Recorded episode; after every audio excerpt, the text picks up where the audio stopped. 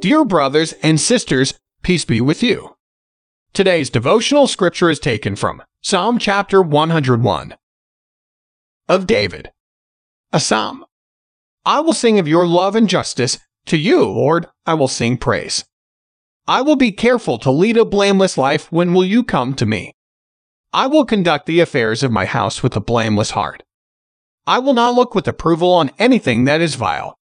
I hate what faithless people do. I will have no part in it.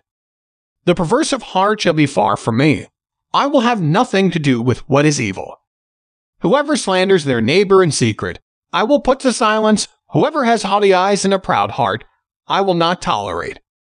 My eyes will be on the faithful in the land, that they may dwell with me. The one whose walk is blameless will minister to me.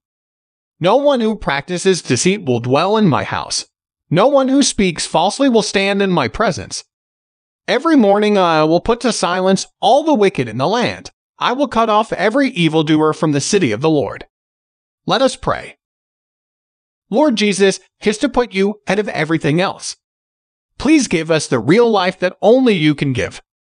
Amen. Grace and peace to you from God our Father and the Lord Jesus Christ.